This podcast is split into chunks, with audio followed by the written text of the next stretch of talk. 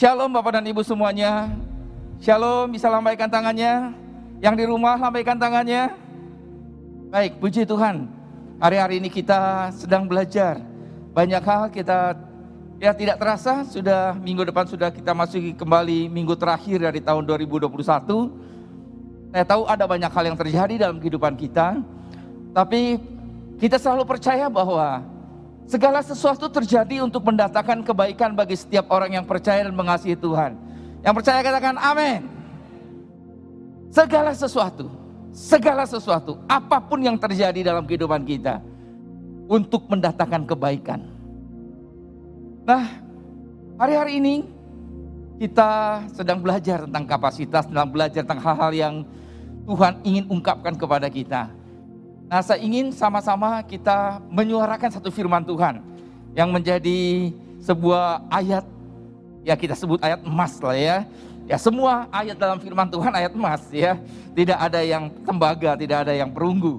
Tapi supaya kita bisa mengingat apa yang kita pelajari hari ini, kita mau suarakan ayat ini dengan keras. Siap? Amin. Yuk kalau gitu yang di PTC berdiri lagi ya, nggak masalah, supaya kita bisa menyuarakan dengan suara yang keras. Yang di rumah juga, ayo kita suarakan dengan suara keras ya. Kalau bisa kita hafalkan ya, kita sebut ayatnya, kita baca, kita hafal, lalu terus kita ulang-ulang dan biarkan Roh Kudus yang mengeksplorasi semua makna-maknanya, sehingga ada sesuatu pasti. Kalau Roh Kudus mewahyukan sesuatu itu, hasilnya adalah hati kita berkobar-kobar, semangat kita menyala-nyala, dan selalu kita bilang, bisa. Pasti bisa. Ya, itulah orang yang mendapatkan pewahyuan dari Roh Kudus, karena itu penting bagi kita untuk menyuarakannya. Yuk kita suarakan dengan suara keras, mulai dari alamat ayatnya. 1, 2, 3. 1 Korintus 2 ayat 12. Kita tidak menerima roh dunia, tetapi roh yang berasal dari Allah, supaya kita tahu apa yang dikaruniakan Allah kepada kita. Amin. Sekali lagi. 1, 2, 3. 1 Korintus 2 ayat 12. Kita tidak menerima roh dunia, tetapi roh yang berasal dari Allah, supaya kita tahu apa yang dikaruniakan Allah kepada kita. Amin. Silakan duduk.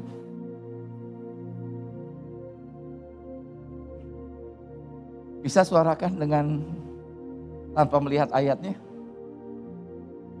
Sorry. Maaf. Bagaimana mengembalikan ini ya? Oh, mengembalikan ini. Sorry, ada galon-galonnya. Oke. Coba kita suarakan lagi ya. Masih ingat alamat ayatnya? 1, 2, 3. 1 Korintus 2 ayat 12. Kita tidak menerima roh yang berasal dari dunia. Sorry, maaf saya yang salah ya. 1, 2, 3. Kita tidak menerima roh dunia, tetapi roh yang berasal dari Allah, supaya kita tahu apa yang dikaruniakan Allah kepada kita. Nah, penting sekali kata tahu di sini. Jadi kita tidak menerima roh dunia, tetapi roh yang berasal dari Allah, roh yang pribadi Tritunggal, yang bersama-sama Allah dan adalah roh yang Allah sendiri. Sehingga kita tahu, kita paham, kita mengerti apa yang Tuhan sediakan bagi kita, apa yang Dia karuniakan kepada kita, sekalipun banyak hal yang di luar kemampuan kita untuk memikirkannya. Supaya kita tahu. Yuk katakan, supaya kita tahu. Supaya kita mengerti. Supaya kita paham. Paham betul. Nah, kita akan lihat bagaimana hal itu akan berpengaruh besar terhadap apa yang akan terjadi di dalam kehidupan kita. Kita baca sama-sama dari 1 Korintus 2 ini ya, kita lihat ayat-ayat sebelumnya. Saya akan bacakan bagi kita semua. 1 Korintus 2 ayat 9 sampai 12. Tetapi seperti ada tertulis, apa yang tidak pernah dilihat oleh mata, dan tidak pernah didengar oleh telinga, dan yang tidak pernah timbul dalam hati manusia. Semua yang disediakan Allah untuk mereka yang mengasihi Dia. Karena kepada kita Allah telah menyatakannya oleh Roh, sebab Roh menyelidiki segala sesuatu, bahkan hal-hal yang tersembunyi dalam diri Allah. Siapa gerangan di antara manusia yang tahu apa yang terdapat di dalam diri manusia selain roh manusia sendiri yang ada di dalam dia? Demikian pula lah tidak ada orang yang tahu apa yang terdapat di dalam diri Allah selain roh Allah. Ayat 12 sama-sama 1, 2, 3. Kita tidak menerima roh dunia, tetapi roh yang berasal dari Allah, supaya kita tahu apa yang dikaruniakan Allah kepada kita. Jadi konteksnya kalau kita lihat ke belakang ayat-ayat sebelumnya, dikatakan yang tidak pernah kita bisa lihat dan tidak pernah kita dengar, bahkan yang tidak pernah timbul dalam hati. Bagaimana caranya ya? Kita nggak pernah terbayang sesuatu, nggak pernah terpikir, dan bahkan nggak tahu apa itu. Itu yang disediakan. Ya, Rasul Paulus di dalam Efesus pasal yang pertama, ya, ayat yang ketiga, menyatakan bahwa semua berkat rohani itu disediakan bagi kita. Mungkin kita sering mendengarnya, tapi kita nggak mengerti. Tapi sehari ini kita harus meminta kepada Roh Kudus untuk menyingkapkannya kepada kita, karena dikatakannya bahwa Allah menyatakannya. Roh yang menyelidiki segala sesuatu itu, bahkan hal yang tersembunyi, Roh itulah yang menyatakan kepada kita. Roh berbicara, Roh mengajar, Roh menguatkan, Roh memberikan kita kuasa. Hari ini kita saat teduh dari Efesus pasal 1 ya, ayat 11 sampai dengan 14. Bicara tentang Roh adalah meterai, jaminan. Dia menjamin segala sesuatu yang Tuhan sudah sediakan itu. Dia menjamin bahwa semuanya itu disediakan bagi kita. Pertanyaannya, kenapa banyak orang yang tidak mengalami realisasinya? Mengapa kita lihat bahwa dalam kehidupan kita seringkali hal itu jauh dari apa yang secara kenyataan kita alami? Ada sesuatu yang harus kita hari ini pelajari kembali, diingatkan kembali. Supaya apa yang disediakan bagi kita, itu kita nikmati, bisa terrealisasi dalam kehidupan kita. Jelas roh yang ada di dalam diri Allah itulah yang terus-menerus menyatakan kepada kita. Termasuk hari ini dia sedang menyatakan kembali kebenarannya. Ada begitu banyak hal yang Tuhan siapkan, bahkan yang tidak pernah bisa kita lihat, gak pernah kita pikirkan, gak pernah timbul dalam hati kita. Amin. Nah, selama bulan ini kita bicara tentang kapasitas. Apa sih yang kita pikirkan tentang kapasitas? Konteksnya seperti apa? Pada minggu kedua, Penatua Imotius Chandra menyatakan ada definisi dari KBBI ya, tentang kapasitas. Apa yang kita pikirkan tentang kapasitas? Ya mungkin kita bisa berpikir tentang volume maksimal yang dapat ditampung kalau itu bicara tentang sebuah tempat penyimpanan. Bisa itu air, bisa itu kalau kita punya handphone, di belakangnya tuh biasanya ada tulisan, ada nanti sekian mAh. mAh itu maksudnya milliampere hour. Maksudnya bicara berapa banyak muatan yang bisa disimpan di dalam baterai kita. Semakin banyak, semakin lama yang kita bisa menikmati dia mengoperasikan HP kita. Seperti contohnya adalah aqua ini. Aqua ada yang kecil, gelas 240 mili, ada yang lebih besar, dan di sana ada tulisan. Kalau saya tulisnya fit, itu aqua ini fit ya, sama aja ya. Ini jadi berarti kurang lebih berapa ini, kok mana tulisannya ya? Oh, kalau ini 550 mili ya. Jadi perkataan 550 mili menunjukkan apa? Kapasitas atau daya tampung maksimal yang bisa dia tampung. Nah, tapi kenapa sih saya bicarakan dulu itu? Karena Kalau kita mengerti tentang kapasitas mengenai hidup kita, maka kita akan merespon dan berperilaku berbeda. Jadi kalau ini 550 mili, maka daya tampung maksimal 550 mili. Apakah pasti dia bisa diisi 550 mili? Tergantung. Kalau sebelumnya dipakai main di pantai, masukin banyak pasir begitu. Lalu pasirnya sudah setengahnya, maka berarti sekarang saya hanya bisa menampung air. Kurang dari situ karena sebagiannya sudah ada isi yang lainnya. Oke. Ya, ada galon yang lebih besar lagi.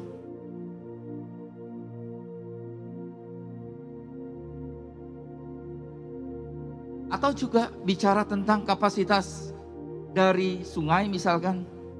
Sungai bicara tentang berapa banyak air yang bisa dialirkan setiap waktu. Kita sebut dengan debit yang bisa dialirkan. Itu tergantung ukurannya. Berapa banyak supaya jangan banjir? Dihitung, oh harus mengalirkan sekian. Itu adalah kapasitas atau kemampuan maksimalnya. Apakah selalu seperti itu faktualnya? Tidak. Karena kemudian ada sampah, ada lumpur yang menyebabkan kapasitas yang seharusnya yang didesain tidak bisa dipenuhi. Karenanya perlu dikeruk. Ya sebetulnya tadinya ini gambarnya di sebelah ada Ibu Risma ya, tapi saya potong aja supaya. Oke, kemana nih tujuannya atau kemana arahnya nih? Oke, sama-sama saya ingin kita sama-sama ya meninjau ulang pertanyaannya seperti itu. Coba kita renungkan. Bagaimana saudara memandang diri saudara? Berapa besar kapasitasnya? Kalau kita tanya, seringkali ada sebuah pernyataan. Oh dia gak punya kapasitas. Oh kalau dia mungkin segede aqua gelas lah gitu ya. Kenapa? Oh iya kita beberkan. Kita tahu bahwa di dalam kehidupan sehari-hari kapasitas faktual yang nyata. Yang mungkin tergantung kepada pendidikannya, pelatihannya, maka perlu dibuat pelatihan, dibuat lagi latihan. Itu bicara tentang kapasitas faktualnya yang ada yang bisa dia berikan. Pertanyaannya sekarang adalah, coba saudara pikirkan, kapasitas saudara pikir sebesar apa sih? Coba bayangkan kembali. Lebih banyak kita bilang pasti bisa, bisa mungkin. Atau sebagian besar kita bilang, wah itu mah bukan untuk saya. Oh gak bisa deh yang ini mah. Itu mah bagian kotim. Oh gak bisa deh. Apa yang saya maksudkan di situ adalah, seberapa banyak saudara bicara tentang bisa, dan bagaimana saudara bicara tentang tidak bisa, itu menunjukkan kemudian kapasitas faktualnya. Kenapa saya selalu bilangin sekarang kalau misalkan kita meningkatkan kapasitas, kita harus mengerti apa yang dimaksud ya. Nah, Bapak dan Ibu, hari ini saya mau sama-sama kita jangan melihat apa yang kita sedang alami. Kenapa? Karena kapasitas faktual itu akan bisa membesar, bisa menyusut. Tadi yang namanya sungai bisa menyusut. Debit yang bisa dialirkannya ketika banyak sampah, banyak lumpur dan lain-lain. Ada satu peristiwa yang menarik sekali. Bayangkan apa seorang yang bernama Musa 40 tahun pertama dalam kehidupannya. Itulah kehidupan yang luar biasa karena dia sebagai pangeran. Dia dididik sebagai anak raja. Dia mendapat pendidikan terbaik. Dan Alkitab mengatakan dia adalah orang yang sangat terpandang di Mesir pada 40 tahun ini yang pertama. Jadi 40 tahun setelah dia menyelesaikan, dia tuh orang yang sangat terpandang, pasti karena prestasinya, pasti karena ilmunya, pasti karena ketangkasannya, karena dia bisa dengan mudah membunuh orang ya, juga menolong ketika dia di Midian, menunjukkan dia tuh seorang yang kalau mungkin di sini tuh tentara dan juga brilian sekali. Kemudian dia lari ke Midian selama 40 tahun. Setiap hari kerjaannya adalah mengembalakan domba, bukan domba dia, domba mertuanya.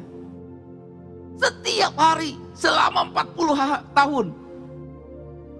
Tiba-tiba kita bisa lihat ketika dia umur 80 tahun, ini 40 tahun pertama, 40 tahun kedua, kemudian Tuhan menjumpai dia dalam semak yang berapi-api tidak terbakar. Apa yang bisa kita lihat Musa setelah itu? Ketika Tuhan suruh, aku sudah dengar keluhan dari umatku, pergi, aku memilih engkau untuk membebaskan. Maka kita lihat Musa yang berbeda dari Musa 40 yang ini. Yang di sini dia bilang, kenapa aku, jangan aku. Aku gak punya kemampuan, siapa sih aku? Oh, beda banget ya. Jadi kapasitas faktual bisa menyusut. Karena keadaan-keadaan. Karena kesulitan demi kesulitan, kegagalan demi kegagalan. Tapi hari ini saya ingin mengatakan, mari kita belajar sebetulnya apa kapasitas kita yang sebenarnya.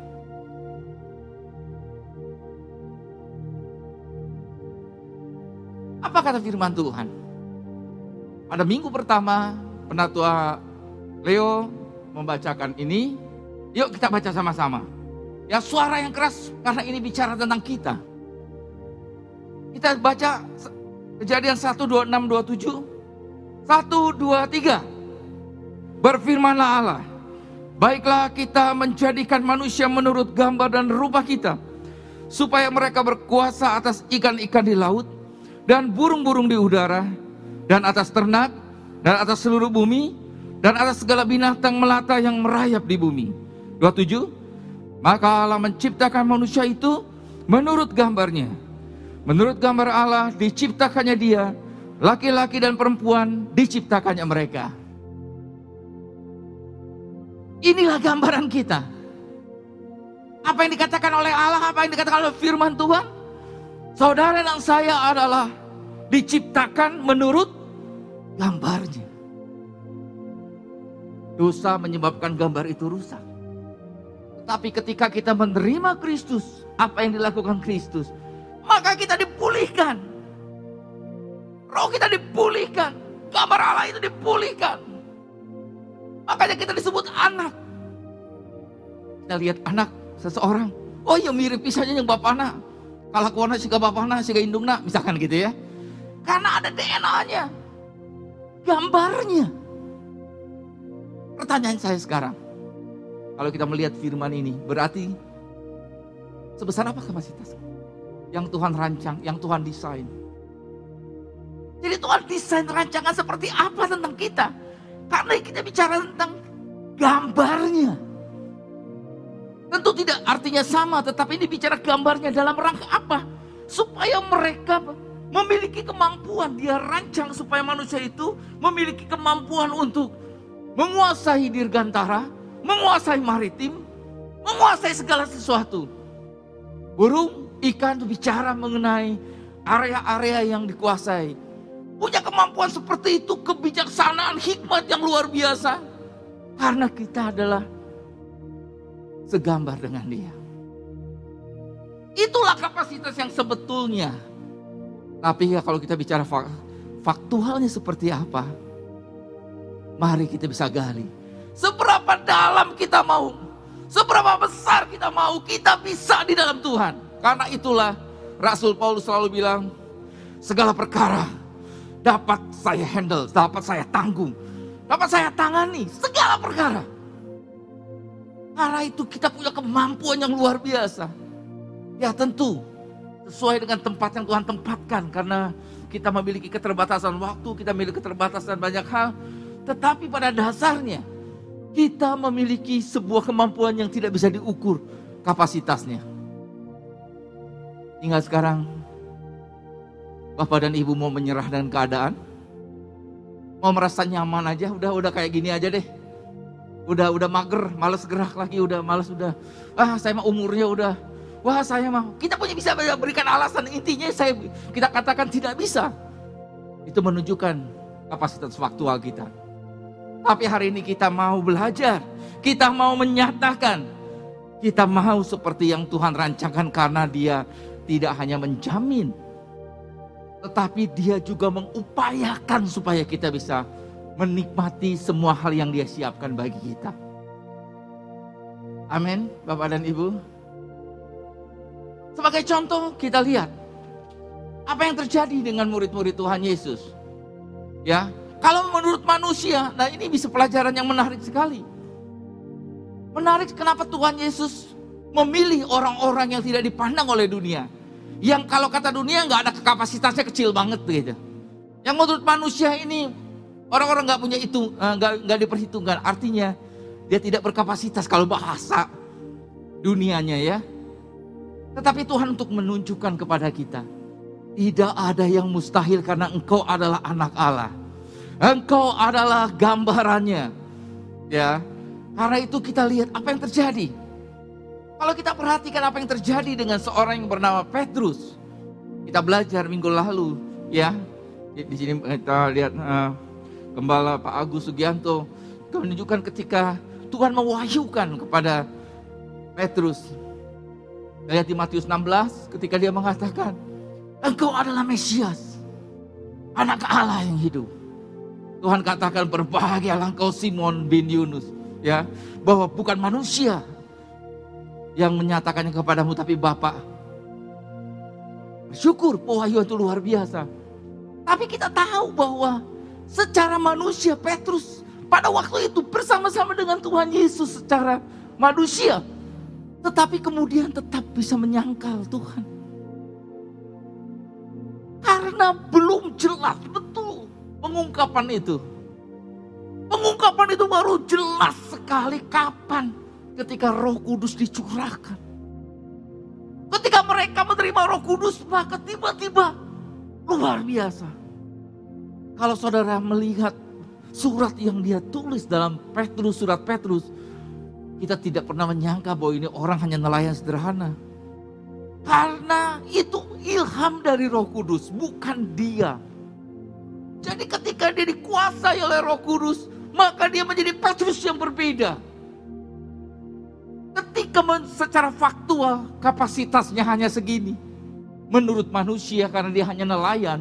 Tetapi Tuhan bilang kapasitas kamu tuh besar sekali. Karena itu aku bilang kau bukan si buluh. Bukan orang yang tidak berpendirian, si Simon itu. Engkau adalah batu karang. Mungkin orang bilang, gimana Tuhan? Orangnya kayak gini batu karang. Karena Tuhan melihat jauh ke depan. Mungkin orang mengatakan kepadamu sesuatu yang menyakitkan, tidak berharga, tidak berkapasitas. Tapi hari ini Tuhan ingin mengatakan, engkau adalah anaknya dan engkau batu karang. Engkau bisa sekuat Petrus. Karena yang menyatakan bukan hanya untuk kepada Petrus, tapi di atas pernyataannya bahwa Yesus adalah Mesias. Itulah orang-orang yang bisa menjadi batu karang dimanapun kau berada. Amin. Dan apa yang terjadi yaitu ketika dia diurapi oleh Roh Kudus, maka dia menjadi orang yang berbeda. Karena itulah kalau kita bicara kapasitas, kalau kita dengan kekuatan kita sendiri, ya sudah, maka secara naluri, secara manusiawi kita bisa berkembang, bisa. Orang dunia bisa punya banyak yang pintar-pintar. Tetapi ketika Roh Kudus mengambil alih kehidupan kita dan kita serahkan sepenuhnya, maka yang tadi, yang tidak pernah terpikir bahkan oleh pikiran kita, Tuhan sediakan dan itu bisa terrealisasi dalam kehidupan kita. Karena itu orang-orang pintar pada waktu itu bingung. Ketika sidang itu melihat keberanian Petrus dan Yohanes, dan mengetahui bahwa keduanya orang biasa yang tidak terpelajar, heranlah mereka dan mereka mengenal keduanya sebagai pengikut Yesus. Mereka tahu ini orang nelayan biasa, kok bisa bicara begitu? Kok bisa mengungkapkan hal-hal yang mereka sendiri nggak ngerti begitu? Roh Kudus memampukan apa yang kelihatan oleh manusia tidak berharga menjadi sesuatu yang dahsyat. Dan kita semua memiliki Roh Kudus. Karena kalau engkau tidak memiliki Roh Kudus, enggak mungkin kau menyatakan Yesus adalah Mesias. Kita semua memiliki Roh Kudus. Kita bisa menjadi alat yang ajaib. Yang percaya katakan amin. Alat yang luar biasa di tangan Tuhan. Tanda ajaibnya Tuhan. Amin. Nah, jadi yang kita harus lakukan adalah seperti Petrus memberikan diri. Dalam kehidupan nyata ada sebuah, saya membaca kisah hidup yang luar biasa menunjukkan kepada kita bagaimana Roh Kudus mengubahkan seseorang. Ada seorang yang bernama Sunday Adelaja. Ya, dia lahir di Nigeria. Pada waktu itu, ya ketika dia lahir, tahun 67, kita tahu Nigeria adalah salah satu negara yang sering dilanda kelaparan ya. Nigeria, Ethiopia, daerah-daerah Afrika di sana sangat miskin. Lalu dia bisa mendapat beasiswa untuk menjadi mahasiswa ke bagian dari negara Rusia. Kemudian akhirnya ketika Rusia pecah, dia tinggal di Ukraina. Dan saya membaca kisah autobiografinya, saya hanya bisa katakan, inilah contoh orang yang bisa dipakai Tuhan. Bayangkan orang hitam Afrika di tengah komunitas kulit putih, tapi dalam waktu 20 tahun, kalau kita perhatikan di sini, ya mungkin nggak kebaca ya, tapi dalam 20 tahun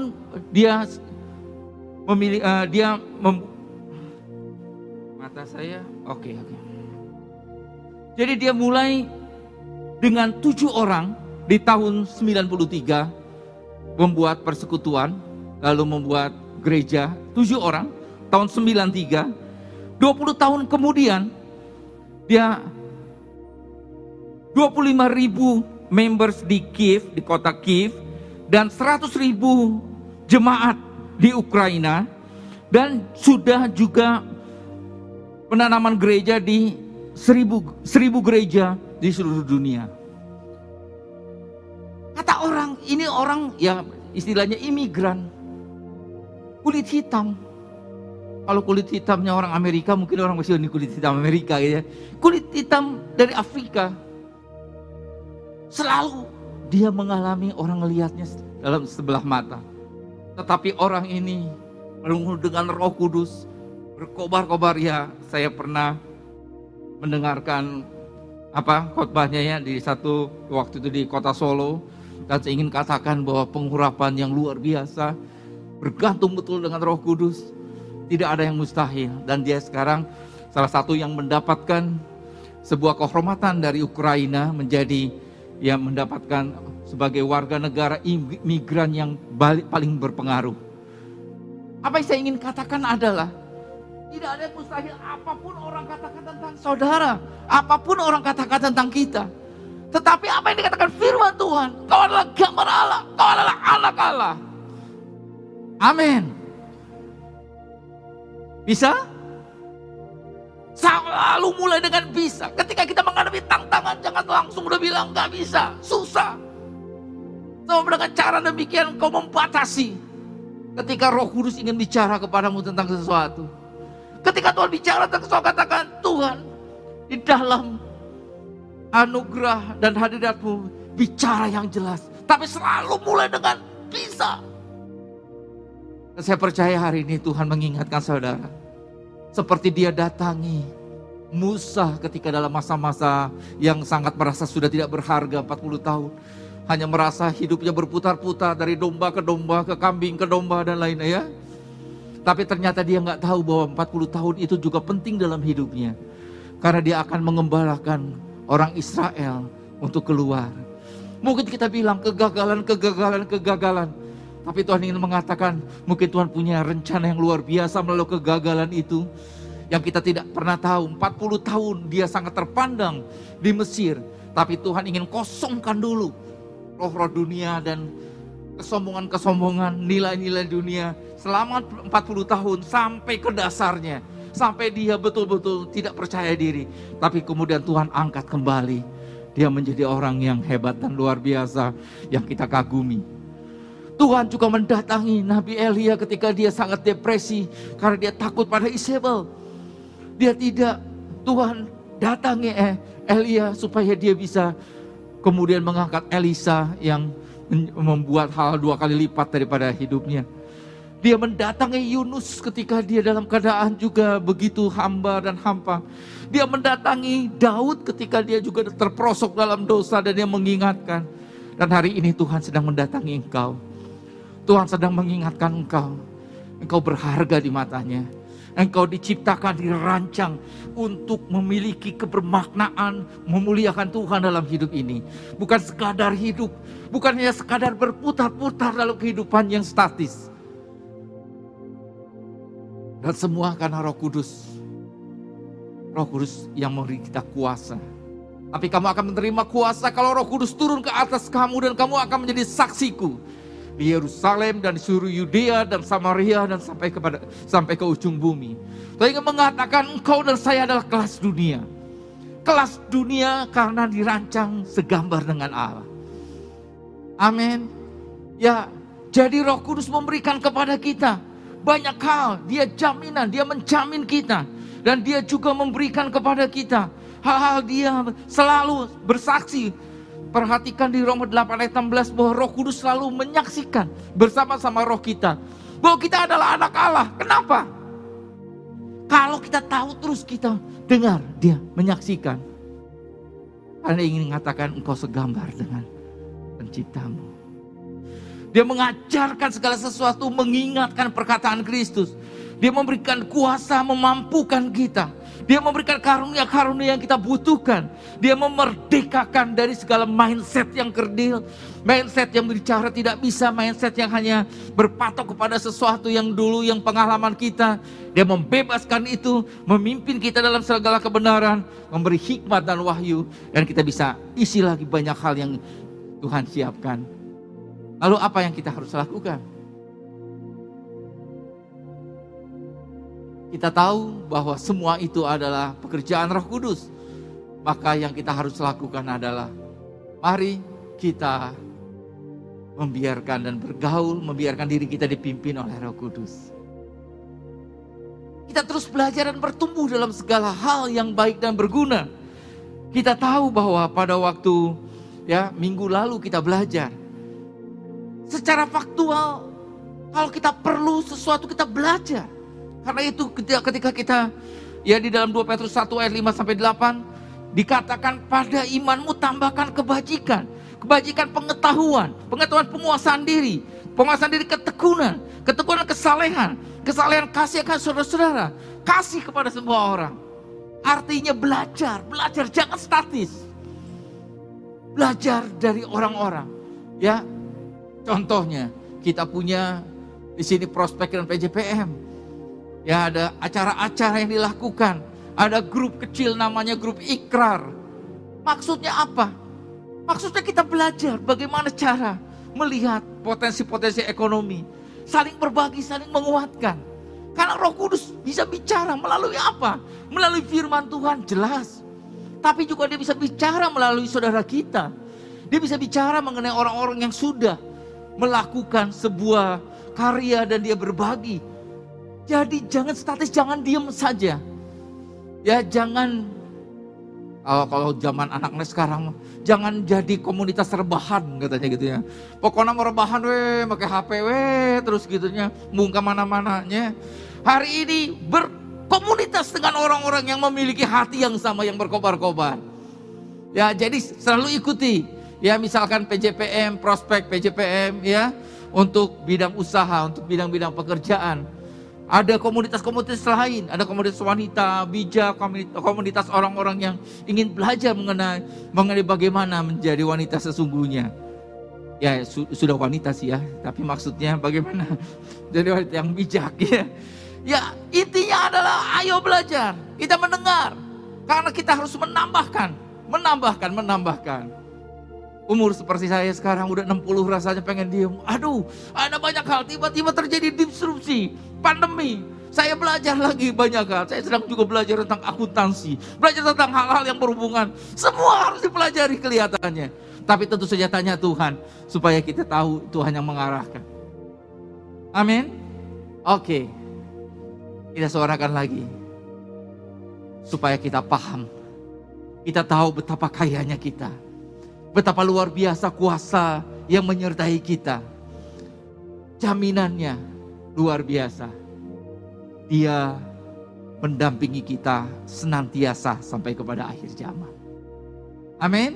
Yuk kita suarakan 1, 2, 3. 1 Korintus 2 ayat 12. Kita tidak menerima roh dunia, tetapi roh yang berasal dari Allah, supaya kita tahu apa yang dikaruniakan Allah kepada kita. Sepanjang perjalanan pulang, panjang saudara di rumah, suarakan ini sepanjang hari. Kita tidak menerima roh dunia, kita menerima roh yang berasal dari Allah. Roh yang lebih besar daripada roh apapun yang ada. Roh yang membangkitkan Yesus dari antara orang mati. Roh yang bersama-sama dengan Bapa dan Anak menciptakan dari yang tidak ada menjadi ada. Dia adalah roh pencipta. Dia adalah guru kita. Jangan kita abaikan. Sayang sekali kalau hidup kita tidak berubah karena kita nggak mau dengar suaranya. Kita nggak mau taati apa yang dia katakan. Tapi hari ini mari kita sama-sama kembali bersemangat untuk memberikan yang terbaik bagi kemuliaan nama Tuhan. Tuhan memberkati.